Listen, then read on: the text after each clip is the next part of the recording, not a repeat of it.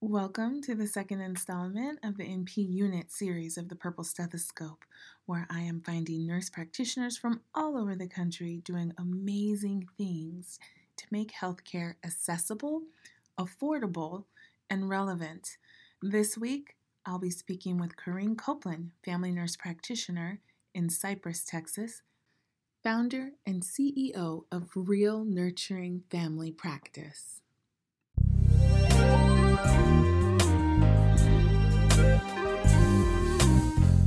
You're listening to the Purple Stethoscope. I am your host, Devyn Nixon, family nurse practitioner. None of the information in this podcast is sufficient nor intended to diagnose your personal medical issue, but there's a lot to learn, so let's start the show. My whole dream about starting um, a business came five years ago. I started off in the ER as a pediatric nurse, but then I went into adults, and that's why yeah. I stayed for like the majority of my time. So I said, okay, I need to get back into pediatrics. So I um, went to Texas Children, applied, got a, a, a, position there, and that's why I started working with nurse practitioners very closely. I saw what they did and really liked it. And so, um, of course, the entrepreneur uh, spirit was still within me. And so then um, it changed, right? So I decided that I wanted to open up a clinic and be able to do nurse practitioner, family practice yeah. on my own. Um, however, here in Cypress, it's very expensive to get a storefront. Right. And um, I started thinking to myself, like, hey, how can I do like mobile house calls? Mm, yeah. And I said it out loud, and one of my neighbors um, called me one day and she's like, "Hey, um, my daughter was sick the other day, and I think I got whatever she have. Um, can you come by and I'll pay you?" And I was like, "Yeah, sure." I already mm-hmm. had a delegating physician. I had everything set up to be able to practice. Um, I just didn't know how to actually do it.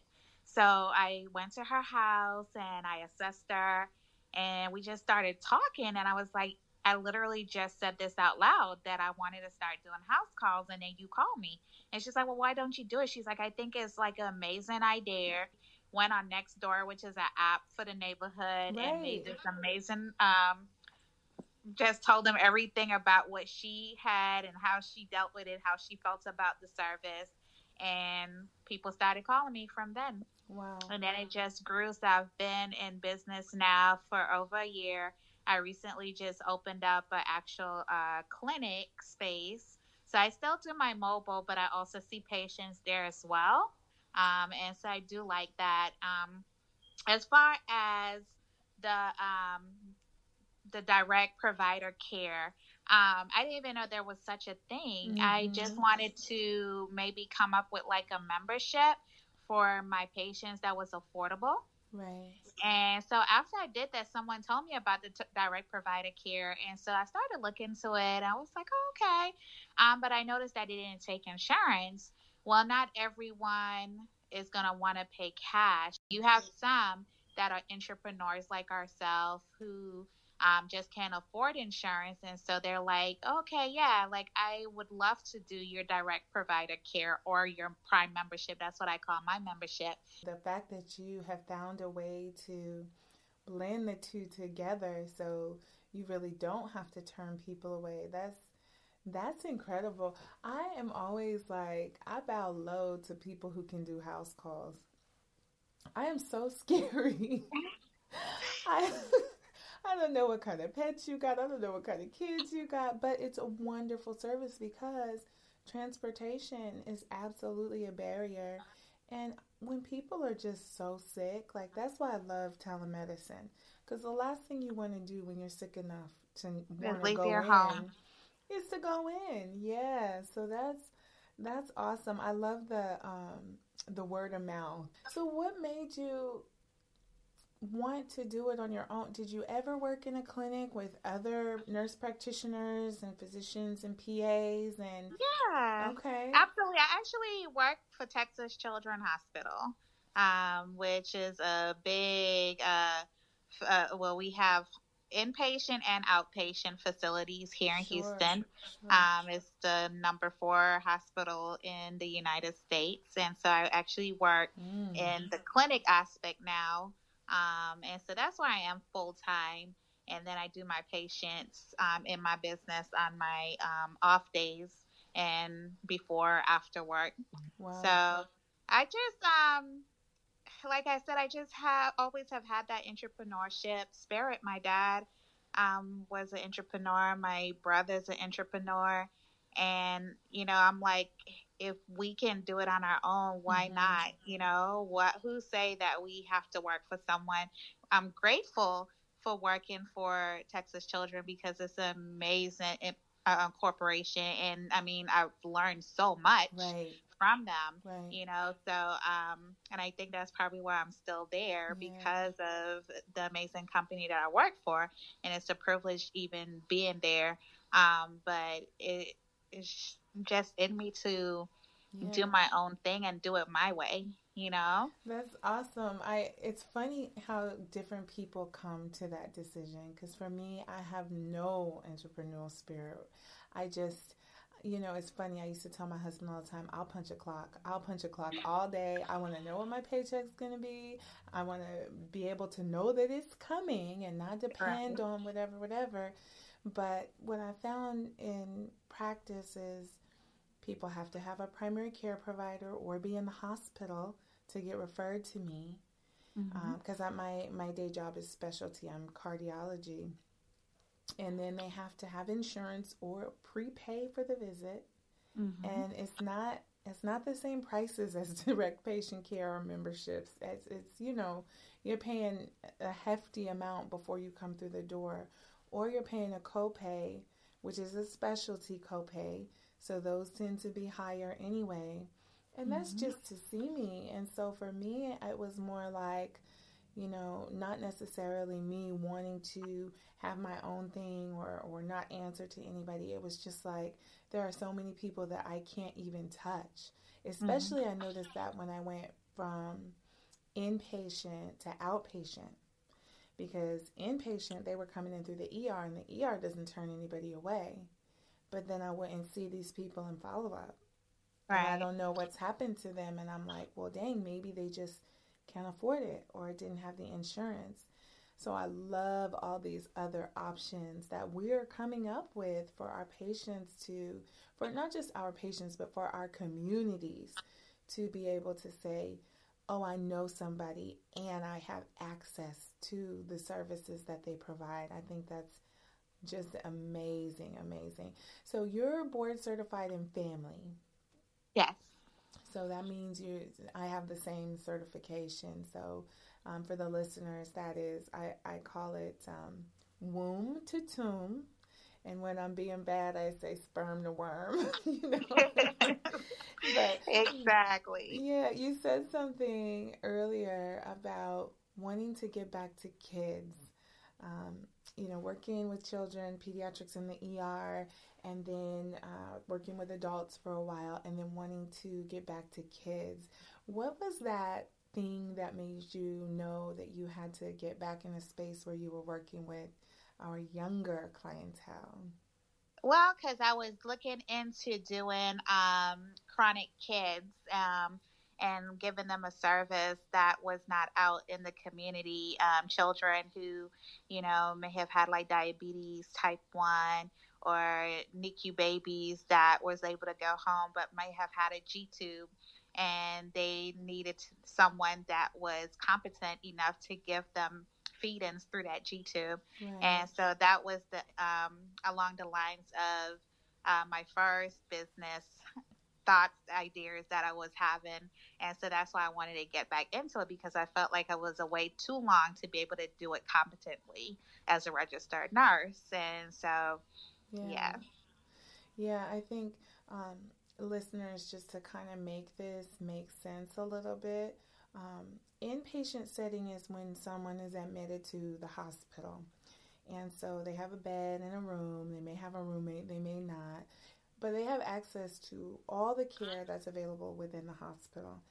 And once they're discharged, more often than not, people discharge back to their home environment.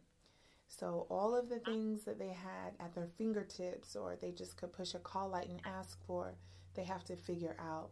So, I don't think it's very um, uncommon. I hear this a lot in our community of nurses that, you know, there is a gap. There's a gap that we need to fill. We're keenly aware when people start readmitting and readmitting and readmitting that they don't have the tools to care for themselves or their children or their loved one outside the hospital setting. So the fact that uh, so many nurses identify those needs and then are creating businesses to meet those needs, to me, that's community health. You know, um, so I love that. And so you you got back out, got back connected with the kids, and now you're in a space where um, anybody can come see you. So let's talk about that for a minute. Like, why would somebody stumble upon, upon your clinic? Like, what, what's special about it? What's different about it? How do people find you? And what mm-hmm. do you offer that they may not be able to find in the mainstream um, multi specialty clinic? Well, for one, I feel like, you know, when you go to a doctor's office, for instance, you usually walk in, there's a room full of people waiting. Your appointment is at one o'clock, but you probably won't get seen until two o'clock. Mm-hmm. Um, and then you have a quick 15 minute um, visit and you're done. And you're like, I took the whole day off for this, you know? Um, whereas I actually, you know, I don't take walk ins, so you have to make an appointment. I schedule my patients an hour apart from each other so we can actually take time to talk to each other. Yes. I get I can get to know you, you can get to know me. I think that is important with treating a patient because they know themselves better than you can. Like yes, we might be educated enough to treat them, but yeah. they know what um, complex things, situations they've had to deal with throughout mm-hmm. their illness. They also know what they've tried, what didn't work, what did work, and so it gives you time to actually get to know that patient. Mm-hmm. My I watched my dad and my mom really really struggle with all the hoops they had to jump through to go to the doctor. Right. Because when they were young, the doctor came to them, you know, and they mm-hmm. knew you, they knew your whole family. Yeah. Like now we might be like, oh, what's your family history? What's your family medical history? But when you're in the home, you see daddy over there wheezing with a weeping leg wound. You right. kind of have an idea of what you're dealing with. You see what kind of food's in the cabinet. You see, you know, the the social history is really illuminated. It's right before your eyes. It fits right in because we're going back to all about convenience. You have curbside pickup for your groceries.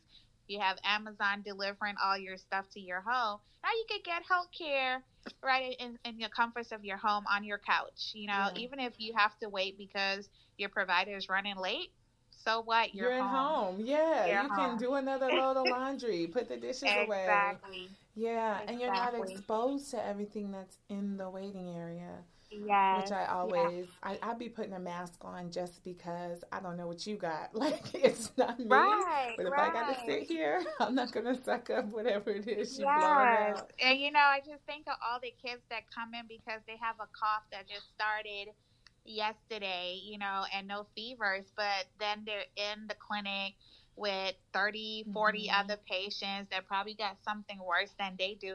So now, yeah, now tomorrow they're going to be sicker, right? Yeah. So when you go to the home, you get to avoid all of that. Yeah. It's, it's just an amazing um, service.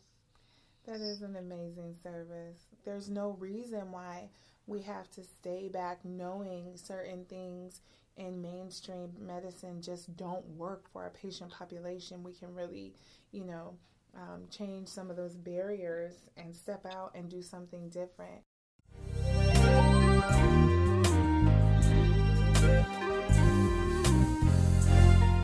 Communities all over the nation have issues with access to care, having enough primary care providers for people to get in and be seen in a timely fashion. And furthermore, the cost of living is just so high that many people can't afford insurance, or to take a day off of work to seek care.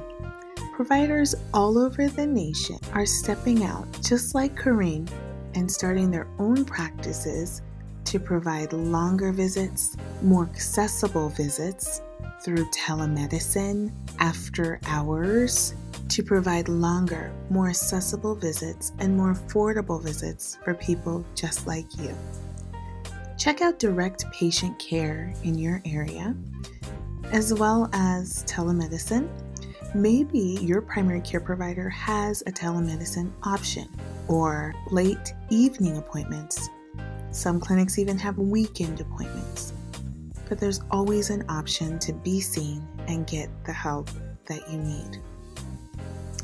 Corinne and I are going to continue our discussion, but we're going to talk about childhood obesity, something that has been increasing over the years to the point that now it's an epidemic. And we're starting to see things like high cholesterol and diabetes in young children.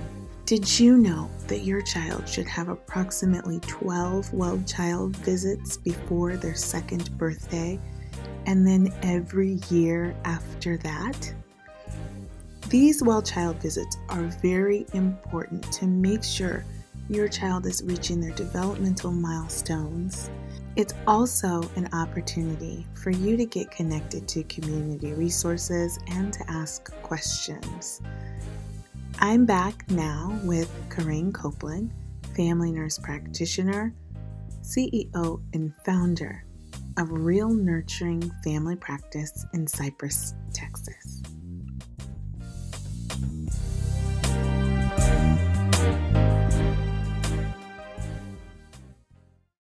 Kids. I love adolescents, especially. Um, childhood obesity, I think, is important, and I think is um, something that affects our community, especially. Yeah. Yeah. Um, you know, is has quadrupled um, since in the 80s. Yeah. Um, and I'm testing kids as young as nine with high cholesterol and even diabetes type 2 because of childhood obesity. What are some reasons that a parent should be concerned and bring them in? Is this something that you do at a well child check?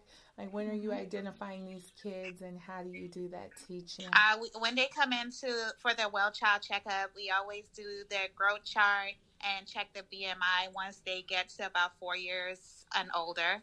Um, and so, what I'm finding is that children in the African American and Hispanic um, ethnicity, they are the ones that have a lot of obesity challenges. And I think a lot of it has to do with poverty and cultural beliefs. Um, of course, and be, due to poverty, um, there's not a whole lot of healthy food choices. Right. Um, also, healthy foods are just very costly. And so it's easier to go and buy junk food and hot dogs and nuggets and all the processed foods um, and feed it to your kids. And, and then, of course, a lot of those parents are working two jobs to make ends meet. They're single parents, and so the kids kind of eat whatever is available. It might be bread with just mayo you know, and a glass of milk, um, there's really not anything of substance there for them to eat. And then also um, cultural beliefs because um, Hispanics and Caribbean um, upbringings, they believe that healthy is fat, you know, especially when it comes to children. If you're the chubbier your kid are, is the cuter they are and the healthier they're um, perceived to be. And if they're skinny, then the elderly um, people will say, well, oh, they're so small. Why are they, you're not feeding them. You need mm-hmm. to feed them and fatten them up, you know? And I have um, a lot of parents that come in and they're like, oh, um, they won't eat. They're picky eaters that get, need to give them vitamins. Well, no, your child is actually a healthy, normal weight for their height. And this is where they're supposed to be. Mm-hmm. Um, so just keep doing what you're doing even though she seems like she's not eating enough or he's not eating enough um, they are eating sufficient. And i try to go over the types of foods kids should have a well-rounded balanced meal with your grains your proteins the vegetables fruits. They should be having at least five uh, fruits and vegetables per day um, and then I always give them the My Plate chart, which is a good representation of what our plates are supposed to look like. Often we have half of our plate is filled with starches, and then the other side, which is protein, and usually no vegetables, when really half of your plate should be fruits and vegetables. Right. And then a quarter should be your protein, and then the other quarter should be your carbs. Um, that's not what we're doing. Um, most households do not eat not what vegetables. we're doing. No, no, they don't cook vegetables, and they're like, oh well, they don't like vegetables. Well, you know what? When we were growing up, you mm-hmm. had to sit at that mm-hmm. table until you ate your vegetables, sure else did. you cannot. Yeah, you and was going to go bed hungry. Nobody asked what we liked. I was, right. I, yeah, no one asked what we like. It's Nobody. like you're gonna eat what was cooked, and that's yeah. it. And if you don't want to eat, you can go to bed hungry, you know? Mm-hmm. Um, and now they're like giving them whatever, you know, oh, they want nuggets, so here's your nuggets, or here's your hot dog. And yeah. those are just really bad. So we start screening for cholesterol and diabetes at, at age nine. Um, and I usually like have them follow up in three months if they're overweight. So when you say you start screening at age nine, is that every child or is this children who are, are higher on the BMI chart? How, what, what parents should know to ask for a cholesterol st- screening? Yeah, mostly children who are um, on the higher um, BMI. If you're over 85% um, on the grow on the weight chart or your BMI, mm-hmm. that's when we usually start to screen. Sometimes younger if necessary. So if I see a child that's eight and they are on the 95th percentile, I might go ahead and, and screen even then. And you said you follow up in three months. Yeah, because yeah. you know we wait a whole year because you know kids they come what every year for their well child checkup if they're healthy. So if I let them go a whole year, they could potentially gain another twenty pounds. Because yes, I have seen where kids are gaining 20 pounds a year. Wow. And so I make them um, come in just so kind of accountability, right? I usually recommend at least 60 minutes of exercise at least three times a, a week. Um, and that could be playing because I want them to be kids. Yes. And I don't, I don't believe in putting kids on a diet. It's right. not about being on a diet because they're children, they're going to grow but we don't want them gaining 10, 15, 20 pounds in a year. We want them to be able to grow and maybe have their weight maintain um, and, and gain weight at a slower um, rate than they're doing by eating healthy and having healthy choices. I love that you said that maintain their weight rather than having them lose weight. And I've seen a lot of unhealthy practices that mm-hmm. later resulted in people being fixated on a number on the scale because they were put on their first diet at 11 but really right. what we want to do is make it fun make them try exactly. these new vegetables and new fruits and get them mm-hmm. playing a different game or a different sport that they're interested in that's really key we're not trying to make you know a, a nine year old gain weight they are going to grow right yeah yeah. They're going to get taller. And so when the parents say, well, how much weight are they supposed to be for their height? No, it's different for them. Like when you're grown, I, have been five mm. three forever. So I know that I'm not grown anymore. So when I start creeping up in my weight, I know like, hey, you, you don't have two inches to grow. like you need to lose that weight, right? right? But with kids, they don't need. I don't believe in them losing weight to diet because it's just not um, conducive to their mental health and I want them to have high self esteem. I'm not trying to break their spirit. Right. I'm just trying to get them set up to make healthier choices for a lifestyle change because that's what it should be. Even with us, when we diet, it's just yo yo dice. We're just going up and down because we diet for two weeks or a month and then we go right back to what we were doing two months ago. And so then you gain back the weight plus more but that's not what I want the kids to do. I want them to learn how to eat to live and not live to eat.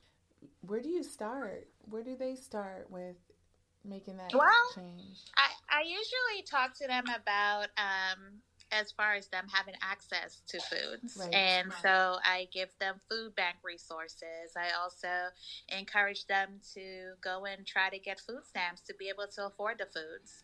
Um, I also talk to them about just timing, right? So we're all busy.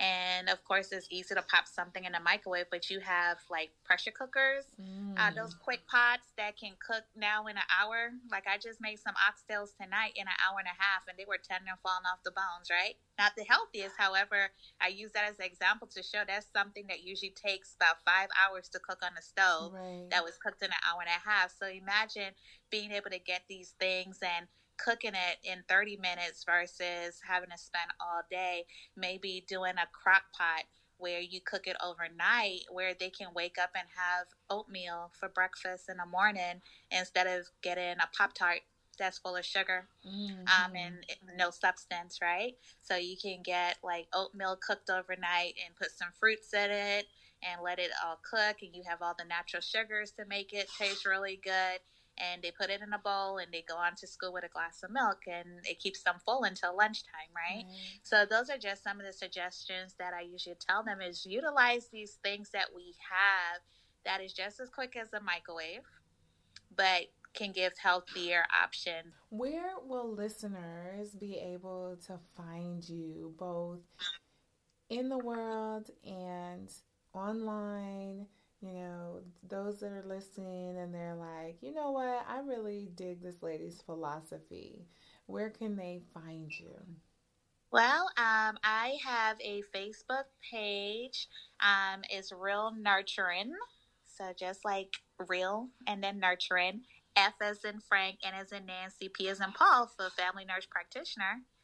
Um, and if they look that up, they will find me um, on Facebook. I also have an Instagram page, Real Nurturing FNP.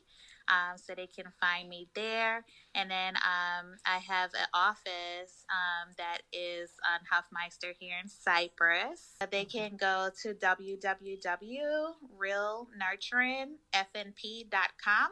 Mm-hmm. And they can get my address and phone number and do virtual visits anywhere in Texas. And we didn't talk about virtual visits. We talked about brick and mortar and we talked about home visits, but can you speak to the virtual visits? Who who is eligible for that? And um, they can get that information on your website. But who would be the ideal patient for that? So let's see, patients like flu. People think like, oh, I think I have the flu. I need to go get tested. No, you do not. The rapid flu test is not that great. It is a 50 50. And so if you look like the flu, you sound like the flu, I'm going to treat you for the flu. Even if that flu test told me you were negative, I'm still going to do what I need to do regardless. Um, chronic illnesses. So if I've seen you already and you have hypertension or diabetes, and this is just like your six month checkup or your three month checkup to see how you're doing, we can do that virtually. You don't have to come into the office for that. Um, rashes um, sinusitis, uh, adult UTIs. Um, I, I won't do a, child a child over um, virtually because you know it can be anything. But when an adult, you pretty much know what a, a urinary tract infection is, yeah. and so I can treat that virtually. Um, can also do a perforated um, otitis media because there's actual drainage, and so I know that where there's perforation and drainage, there is a ear infection that needs to be treated. Um, so so many things, so yeah. many things. That's um, a newer and, way of getting care, but I love it yes. because it's accessible. Yes, it's accessible.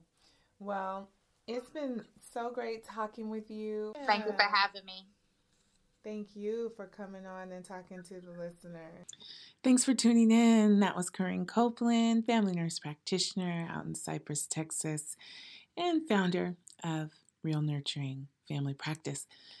Y'all, thank you so much for your responses. I was asking what you want to talk about, what you want to hear about, and I got overwhelming responses from you. Um, which brings me to next week's guest. You will not want to miss this episode. I'll be speaking with a registered dietitian. We are going to talk about eating. And I just want to give you a heads up in case you're like me and any talk about weight and food brings a certain level of anxiety, it's much easier than you think. See you next week.